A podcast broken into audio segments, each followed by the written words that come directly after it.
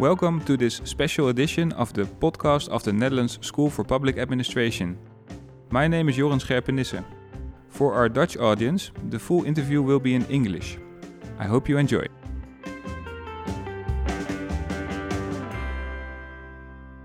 Weapons trading, spy networks, the use of chemical weapons, airstrikes, and poisonings of political figures. The truth about these kinds of events and activities often remains hidden or covered in fog. But an independent international collective of researchers, investigators, and citizen journalists, called Bellingcat, are doing vital work to uncover many of these mysteries.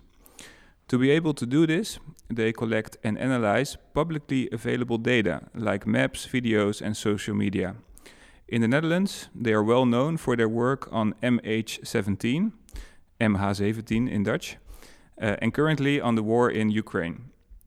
To discuss this, we have a very special guest, Eliot Higgins, founder and creative, creative director of Bellingcat. Eliot, thank you so much for your time. Welcome to our podcast. Thanks for having me on. Yes, very, very happy that you are with us. We really appreciate it. Uh, and we are eager, of course, to hear uh, about your work. Um, but first, uh, we would like to get a, a, picture. You have described Bellingcat as an intelligence agency for the people. Uh, that brings up all kinds of images, of course, like like spies traveling around the world. But what does a, a typical day for the people of Bellingcat look like? Well, um, it's I mean a typical day for Bellingcat is usually something that's very atypical in general for a Bellingcat because there's so many things that go on um, that need our attention that often we're skipping from kind of subject to subject.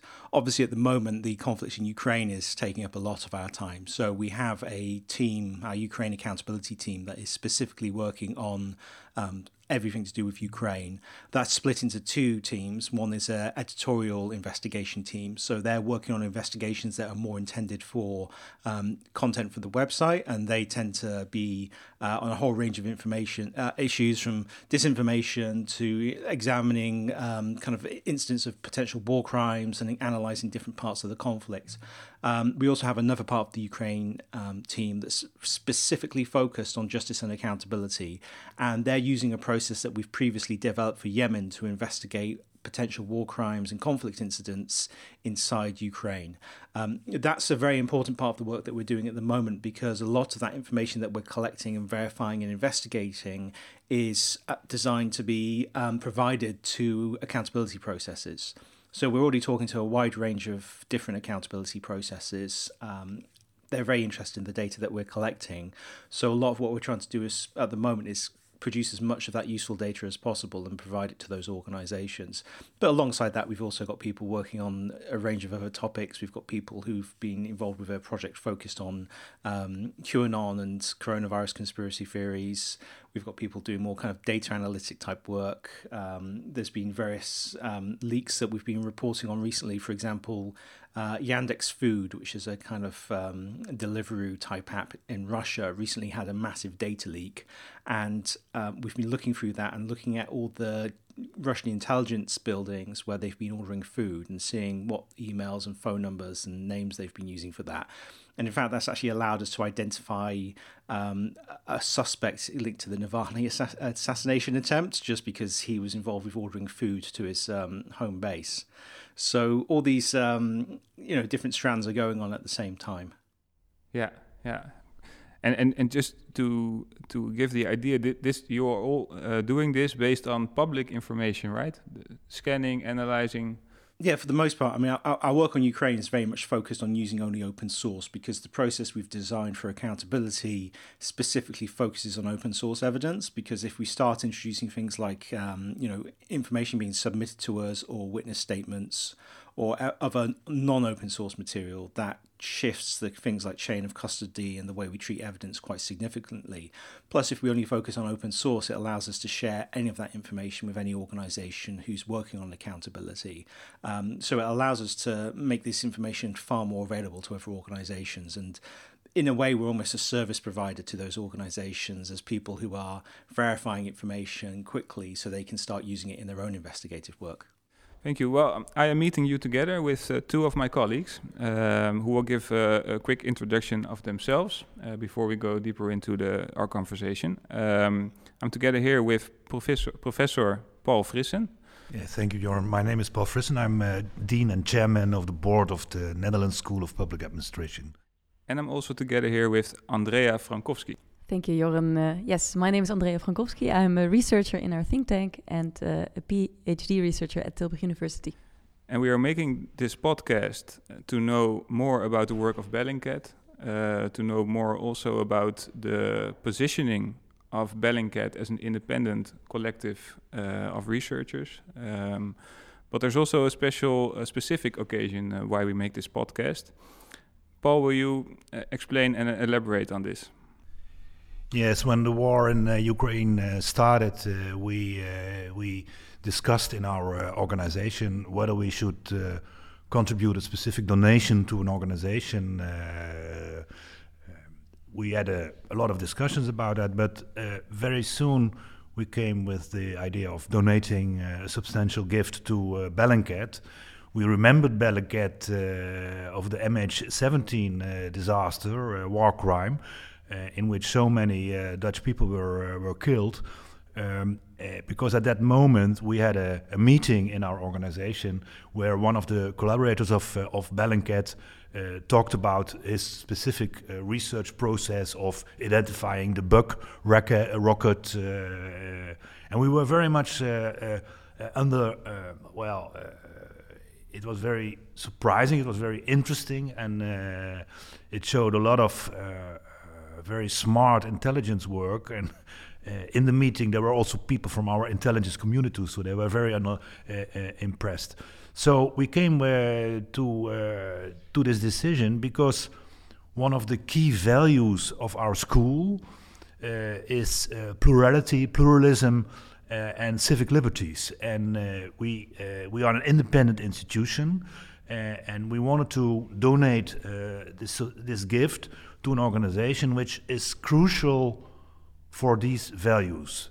And if you are, uh, as a, if the values are uh, civic liberties and pluralism, then of course democracy and uh, rule of law are key pillars to that uh, to these values. And free press, free and independent uh, research journalism, free and independent intelligence work uh, to discover war crimes is of course very important. So the choice for Bellingcat was very easily and very convincingly made. Well, Eliot, um, I'm sure this uh, this will turn uh, out to be uh, to, to to be used in a very good way. Of course, uh, of course, it's difficult to say like uh, what specifically you would use it for, but maybe you can illustrate more about um, yeah how this how this might turn out and, and be used. So, really, a big part of what Bellingcat does is focus on accountability, not just legal accountability, but all types of accountability. Um, that is partly because I've recognized that the material that's being gathered on the ground from these war zones are often being gathered by people who want to see accountability. They want people to see the truth of what's happening. And in a sense, Bellingcat has become the interface between that material that's being shared by those people for that purpose and the actual accountability they seek. So much of the work that Bellingcat does is focused on that accountability, and we work in different areas to achieve that. So um, what we have at the moment is we've developed this investigation process that is specifically intended for accountability processes to use in the future. This is something that we've been using with Yemen, examining Saudi airstrikes. We're now applying it to Ukraine, looking at various incidents in the conflict. But that is something that we're also going to train people to use. This isn't just something for Bellingcat to do itself. It's something that we can develop and then share with other organisations who want to use the Bellingcat method to investigate for accountability. So we have this training and we're showing people how to use the tools and the methodologies we're doing. We're investigating them ourselves. Um, very important as well is the archiving of this material because often that's overlooked. People think because it's on the internet, it's there forever and discoverable forever. But in reality, a lot of this information disappears as years pass. It becomes more and more to discover stuff that's you know from ten years ago and may show a war crime in Syria or Ukraine. So a lot of what we're doing is also developing a process for archiving this material. And this is something we've been doing very successfully with partners. We're already doing it with Ukraine. And we're making that archive material accessible to accountability processes. What we're trying to develop now is something you would call an index for accountability. So one thing we've discovered over the years is because there's so many different groups who do investigations using digital material, you end up with people having lots of archives, collections, and they generally are you know, are, have a variety of quality. Some of it's stored in a very good way, some of it's very poorly. Um, you then have the issue of how do you make that accessible to those accountability organisations who want that.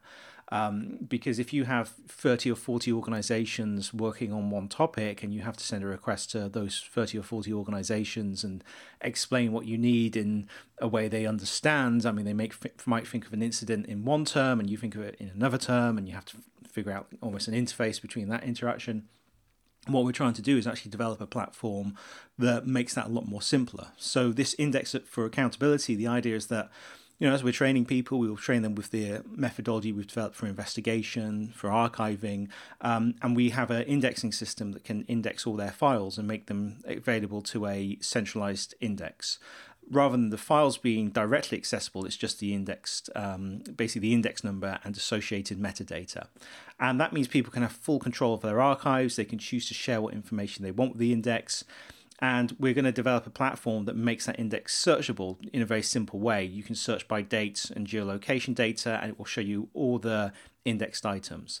And the idea is that if you're working for, say, the International Criminal Court and you're investigating an incident, you can simply just search a kind of geo-fenced area on a map, and it will bring up all the um, indexed items, and you can then make a secure file transfer request from the various organizations who hold that, that material to your organization.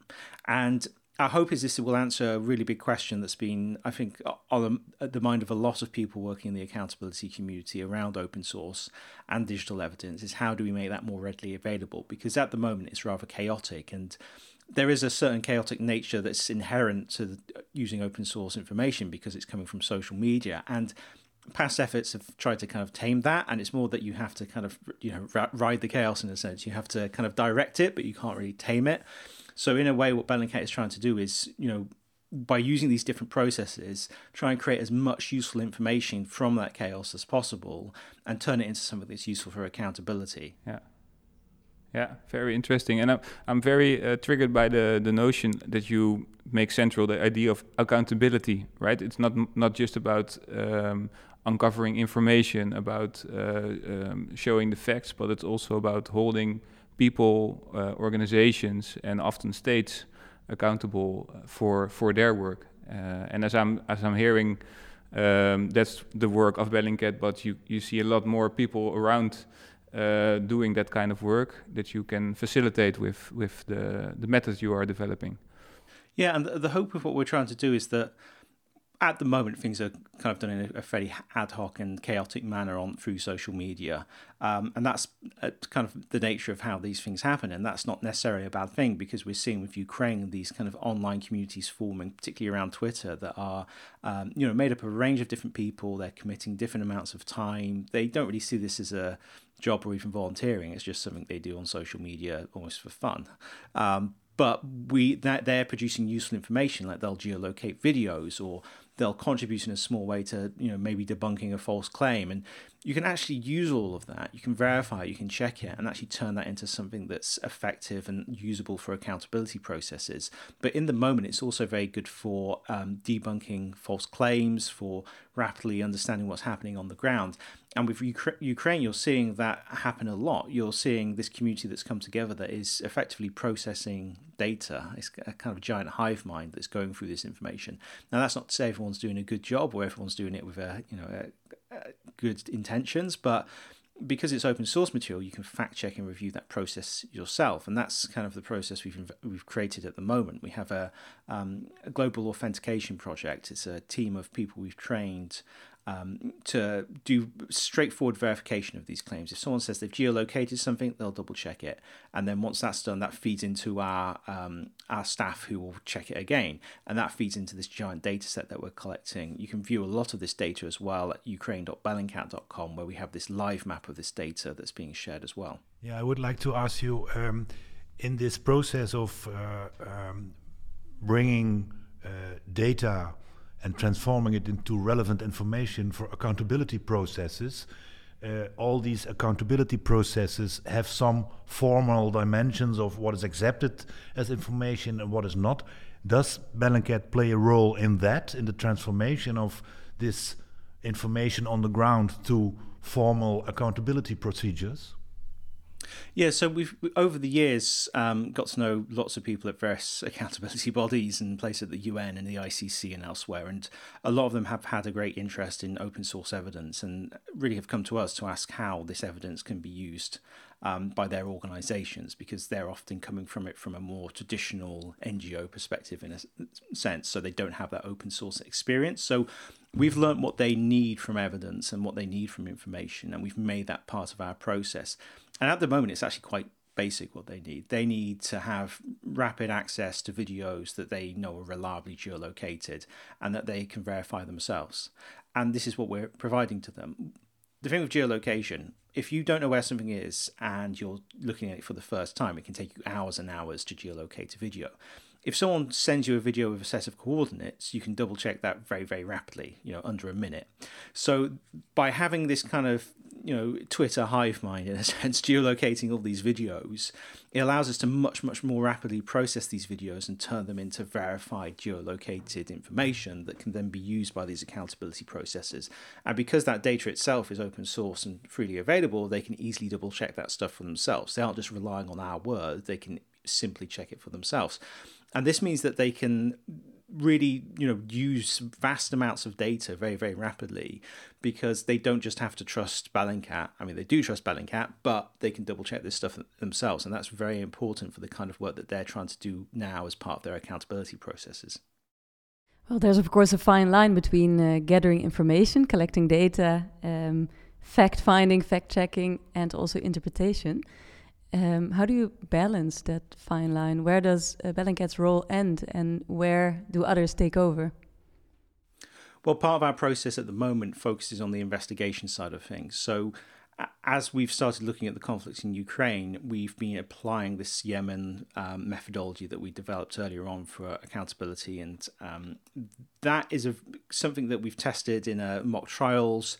Um, we've worked with lawyers to basically go through the questions that would be asked about this evidence in court and do what we can to address them through the investigation process. So, for example, something that we don't normally do in our investigation process, but we do for our accountability focused investigations, is we use a platform called Hunchly that records everything that a um, researcher is doing on, on, on Chrome, basically on, on the internet. It archives all the pages, it records all the mouse clicks and which links have been opened and what search terms have been used, all that information, and it's saved in a forensically viable file. So, in many years' time, when some of these cases may reach court, we can refer to that investigation process within, um, you know, as, as an expert witness, and that's something that's very important and is often lacking with these investigations that are done, uh, have been done in the past. Um, another part of this is we're archiving material in a way that also is hashed and makes it forensically sound in the future, um, and also in a way that makes it searchable by other organizations. So all of this process is designed very much around the needs of these courts and these accountability processes because we want to be able to turn this into a process that can be used by any organization. And my hope is that as Bellingcat continues to do the training work that it's been doing for many years, is we start training organizations who are working on accountability and show them how to use this methodology. And it's also important to note it's not just about these in-depth complex investigations. If you're an organization that's geolocating videos and you're archiving them in the correct way, you're actually creating a lot of extremely useful data. You don't have to do the full investigation process yourself. Just having a set of coordinates on a video that's reliable can make that extremely useful in the future, especially when you consider how many years pass between um, conflicts and actually accountability processes, often really getting to the point of um, you know legal accountability. Yeah, just to to get a, a concrete picture. Of course, there's a lot going on in, in, Ukraine right now. A lot of different stories, different images, a lot of um, questions about what are the facts and how how, uh, how is this war being fought. And um, of course, in, in recent days, we've seen horrible images about a massacre in in Bucha. Uh, earlier, we have seen stories about uh, possible use of cluster munition. There's there's so much to investigate. How how does uh, how how is Bellingcat working on these? specific um, uh, questions? Well, one thing with Ukraine that's rather unusual compared to some of the conflicts we've worked in in the past is that you look at Syria, and often these incidents were happening in areas that were very difficult for independent investigators to reach. They were under siege, or they were controlled by um, you know jihadist groups who would target those kind of investigators. So what you have in Ukraine is a completely different situation. We've now seen Bucha being um, recaptured, and that allows journalist investigators to go in, take evidence, examine the bodies, the attack scenes, and really investigate to a level that's not really been possible before. So, in many senses, the open source evidence is more about establishing what's happened before they've arrived there and saying, like we've seen with the New York Times, for example, publishing satellite imagery overnight showing the position of the bodies on the streets in Bucha weeks before um, Ukrainian forces arrived. And that allows us to have a better sense of when these actions took place. It also shows that when Russia are claiming that these incidents happened, you know, only over the last couple of days, that it's clearly untrue.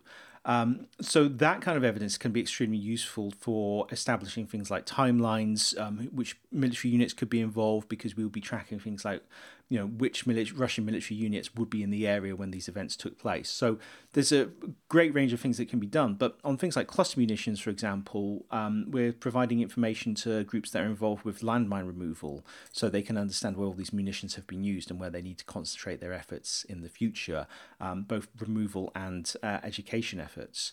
So there's a variety of ways that this data can be used, and as the conflict continues, we'll have a larger and larger data set um, that will allow us to do different types of analysis on that data. Yeah. And, and do you feel like like Bellingcat uh, can do their work um, in a good way? Is or do you also um, see obstruction or um, uh, difficulties being put there uh, to do your work. Uh, I know a few weeks ago we had a short meeting to uh, prepare this podcast, and I think on the same day we have seen uh, Bellingcat being banned uh, in Russia to to access it from there. there might be other kinds of obstructions. Is that something you you face? Um, there is a variety of problems that we do face, but part of the way we operate is, you know it's kind of the nature of the internet itself in that you have um, you know these networks that allow you to get around these blocks. And it's not just physical kind of online digital infrastructure but it's also networks of individuals and groups. So the information that we have is shared very widely. One, one thing i was very keen with when i launched bellingcat is not to turn it into a site that we just have our stories and we keep it to ourselves. The idea is that other people can report on the work that we're doing because it's transparent um, and you know we provide the evidence that we're using. And often what we write is quite complicated and in depth as well. So I, I don't mind if someone does an 800 word piece kind of making it you know more accessible to an audience. But what we often see is the work that we're doing being reported by a wide variety of media all over the world. I mean especially in ukraine at the moment um, but also russian media. Um, I mean, with Russia, I mean, there are fairly unique circumstances in the difficulty of what's happening. So, you know, with all these groups being shut down and people, you know, not being able to access information on places like Twitter because Twitter's being shut down, that makes things a lot more difficult. But we are trying our best to work with other organizations to get information out there. And I, I would like to ask you a question about uh, the independent uh, position of Bellingcat towards all parties involved. What does that mean in a sort of uh, interstate conflict which we have now between Russia and the Ukraine? Uh, I, I suppose this independency of Bellingcat holds for both parties. Yeah, so we've been looking at some allegations against um, Ukraine. For example, there was a cluster munition that um, deployed over Donetsk that appears to have come from the Ukrainian side that resulted in a large amount of civilian deaths. So that's being investigated at the moment. Um, there's other claims and allegations. It's made somewhat more difficult because Russia, um, you know, when they're making allegations or their proxies are making allegations, frequently lie and lie quite blatantly. So, and, and they've, you know, gone to the lengths of even using corpses to fake, you know, things like IED attacks and things like that, or producing edited videos. So it makes their information a lot less reliable um, so you have to kind of use other sources to confirm this kind of more um, kind of civilian sources, people who are capturing stuff in the moment. And that's somewhat easier in Ukraine than it has been in other conflicts because there's much more freer internet usage from both sides of the conflict. So ordinary citizens can much more easily share information. Um, and that's been very, very useful for us. Um, so whenever we're doing this work, it is important to make sure there is that um, you know equality in how we approach any incident. It isn't just because you know war crime you know is being accused by one side against the other, it doesn't mean that the other side can't be committing war crimes as well. Well, we've seen um, uh, the Kremlin's di disinformation uh, and propaganda tactics are very much um, uh, focused on a domestic instead of an international um, audience. So, uh, meaning uh, um, social media, international social media have been shut down, and there are internal uh, alternatives that have been there before. Also, new platforms arise. do you see it as a responsibility of Bellingcat to also inform? um, closed uh, bubbles like the uh, like Russian society and Russian people, because for the Ukrainians it seems to be crucial to. Uh, or one of the tactics or one of the, the hopes uh, and wishes uh, that has been there is that the support for the war against Ukraine um, in Russia itself and Russian society will diminish and that that is seen as one of the, the, the, the, drivers that could possibly end this war. So, for example, we've seen Ukrainian women beg and plea Russian women, Russian mothers, to please call off their husbands to come to to the Ukraine. Do you see it as a responsibility of Bellingcat to actually still reach um, Russian audiences being shut down and banned and all? For me, it's more a case of making sure that Russian voices, um, independent voices, are heard inside Russia and we find ourselves um, in a very unusual club of foreign agents that have been kind of declared by Russia.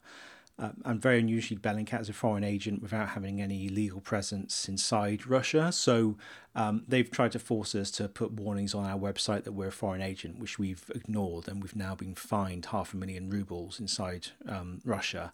They have no way of collecting it because we don't have any legal presence in Russia. So it's a rather ridiculous situation that you know we've been put in. They wanted us actually to register a company inside Russia so they could fine us for not being you know, doing what they're saying. Um, but it, also means that we we're in contact with lots of other groups who are also foreign agents who did have a presence or in Russia. Um, and my hope is that we can help them coordinate and start finding ways to reach out to more and more people inside Russia about information that's going on. And that might be information that Bellingcat's gathered, it might be stuff we've done in collaboration with them, or stuff they've done independently.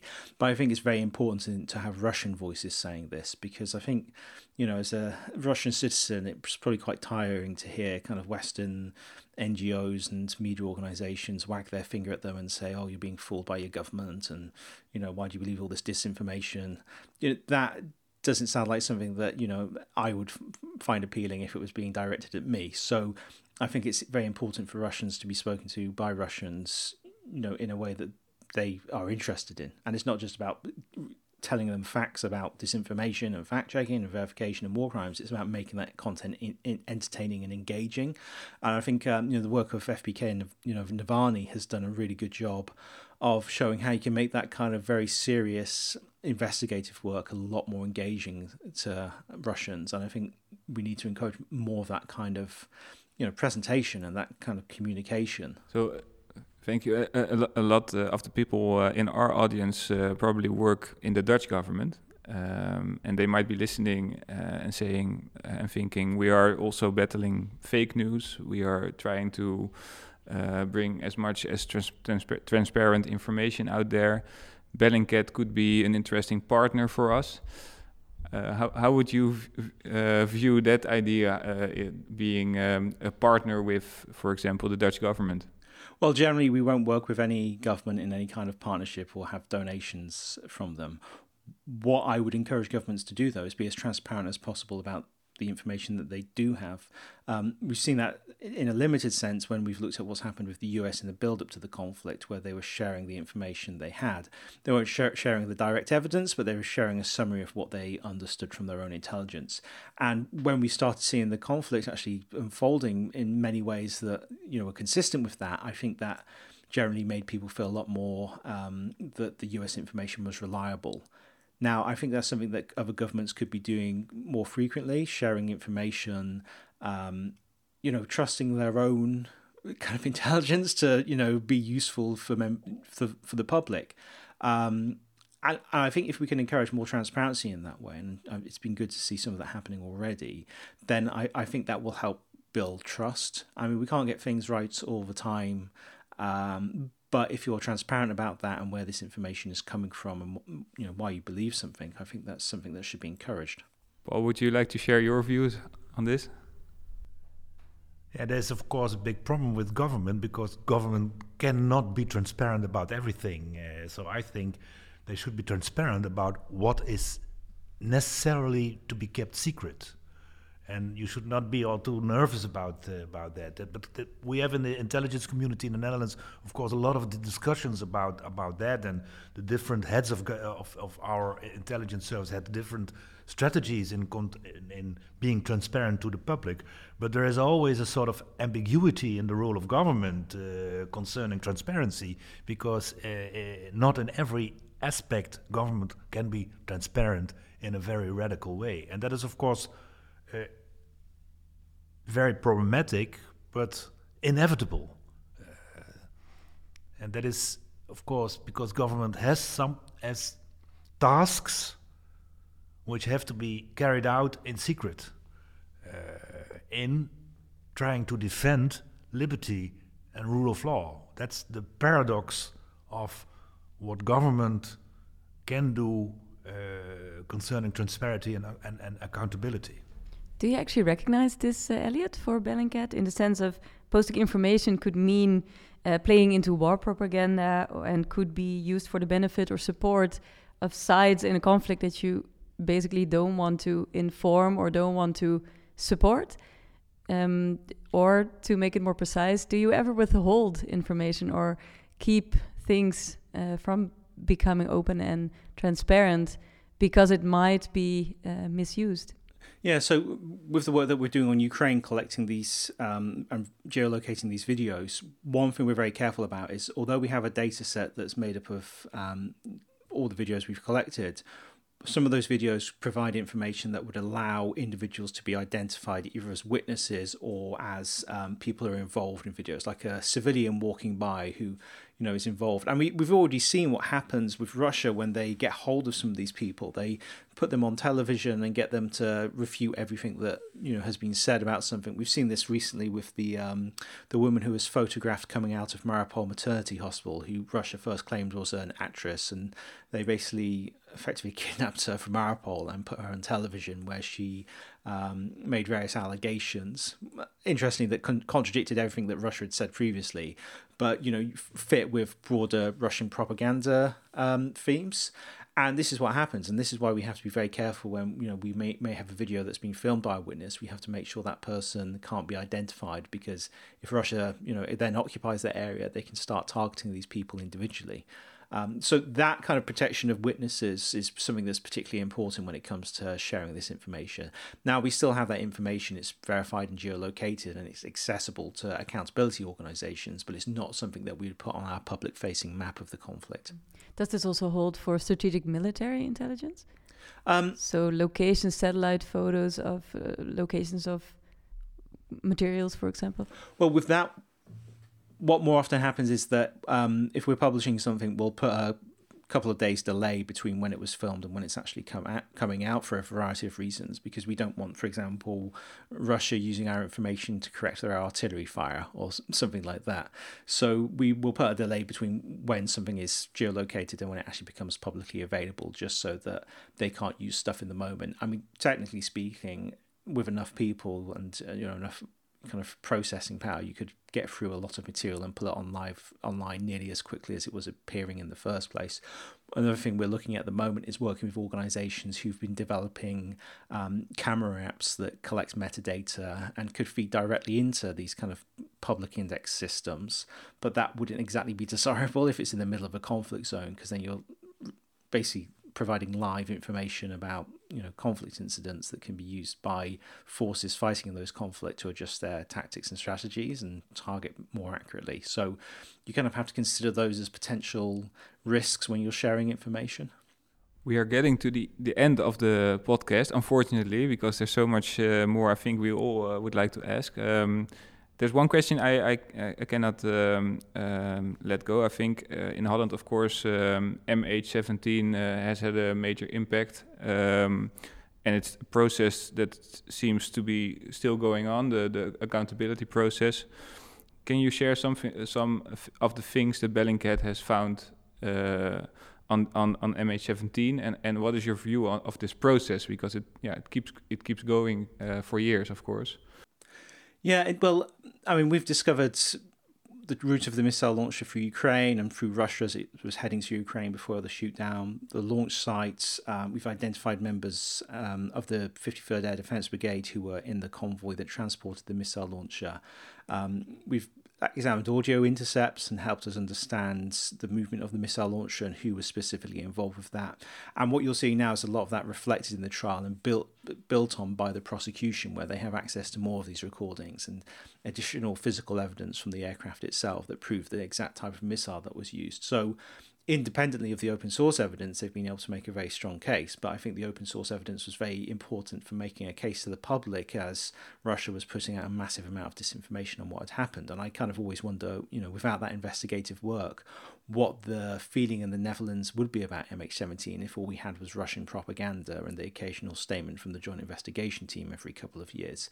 Now we're into the process of the trial. I mean, I, I understand and I have learned over the years that accountability takes an extraordinarily long time. And that can be a very frustrating process, but that's partly because it needs to be done right. And I think sometimes when you look at open source and you know what's possible to you know establish from that, it's very easy to think, well, that's enough. That's what we need for accountability. But the reality of legal accountability is you need a lot more. Um, and whilst open source evidence can be part of that, it can't be the entirety of that. And I don't think anyone working on open source uh, expects that to be the situation. And that's why the work we're doing is very much about providing useful information that complements the work of accountability organizations rather than tries to replace what they're already doing. All right, Eliot, uh, thank you very much for your time. We really appreciate it. Uh, we'll be looking uh, forward to, to seeing the work of Bellingcat in the future, of course. Um, Paul and Andrea, thank you for your participation in the podcast. Uh, and for our audience, uh, to see more of the work of Bellingcat, uh, please check their website, follow them on Twitter. and thank you for listening. Je luisterde naar een podcast van de Nederlandse School voor Openbaar Bestuur. Wij publiceren regelmatig over maatschappelijke vraagstukken en vernieuwingen binnen de overheid. Benieuwd naar meer van ons werk of onze opleidingen? Kijk dan op onze website, volg ons op LinkedIn of abonneer je op de nieuwsbrief. En blijf natuurlijk luisteren naar Uit de School.